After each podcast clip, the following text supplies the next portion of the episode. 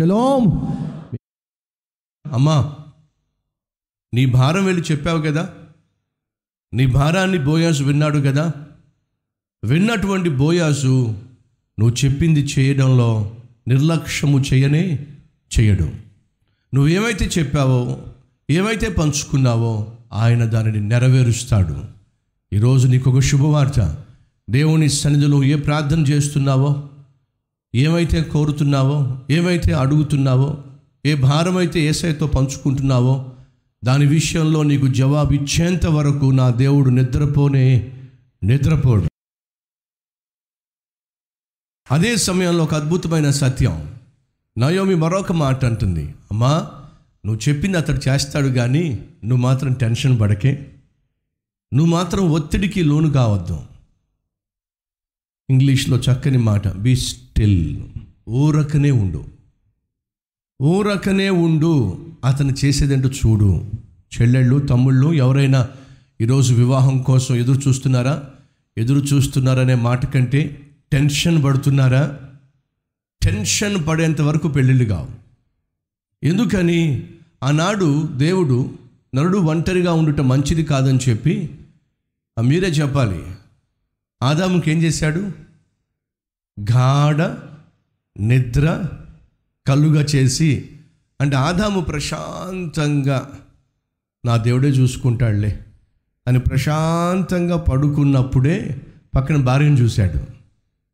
అంటే అర్థం ఏమిటంటే దేవుడు నీకు ఇవ్వాలనుకుంటున్న భర్తని భార్యను తప్పనిసరిగా తీసుకొస్తాడు. ఆయన తీసుకురావాలి అంటే మొదటిగా నీలో ప్రశాంతతను చూడాలి. అంతేగాని ఎప్పుడు చూసినా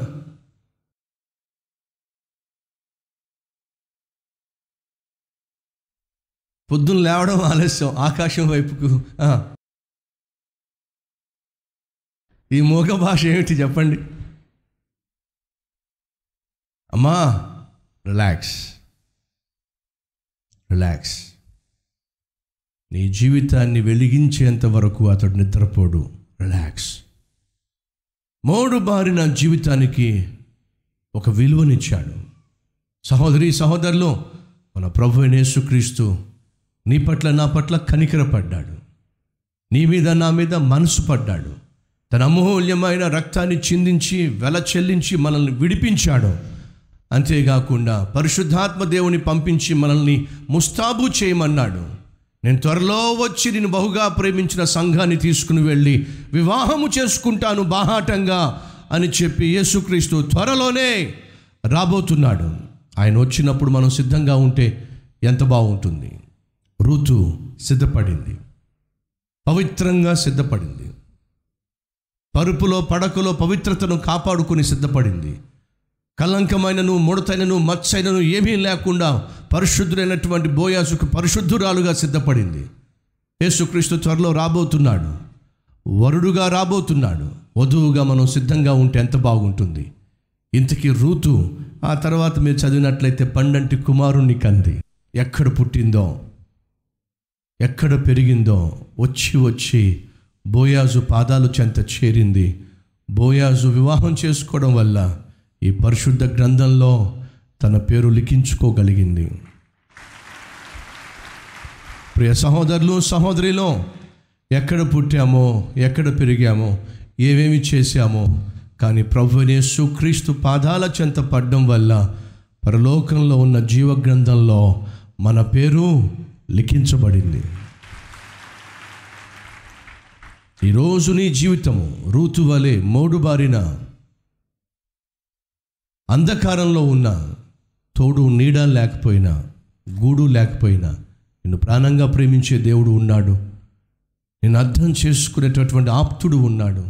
ఆయనే ప్రభు అయిన యేసుక్రీస్తు. ఆయన చెంత చేరి ఆయనకు నీ జీవితాన్ని అప్పగించినట్లయితే ఋతు జీవితాన్ని ఏ విధంగా చిగురింప చేశాడో విలువ లేని అర్థం లేని నీ జీవితాన్ని విలువలతో నింపి అర్థవంతంగా మార్చగలిగిన దేవుడు ఉన్నాడు. ఆ ప్రభువుకు మీ జీవితాన్ని అప్పగిస్తారా అవును అన్నవారు మీ హస్తాన్ని ఒకసారి ప్రభువు చూపిస్తారా? ఎస్ ప్రతి చోట ప్రతి ఒక్కరూ.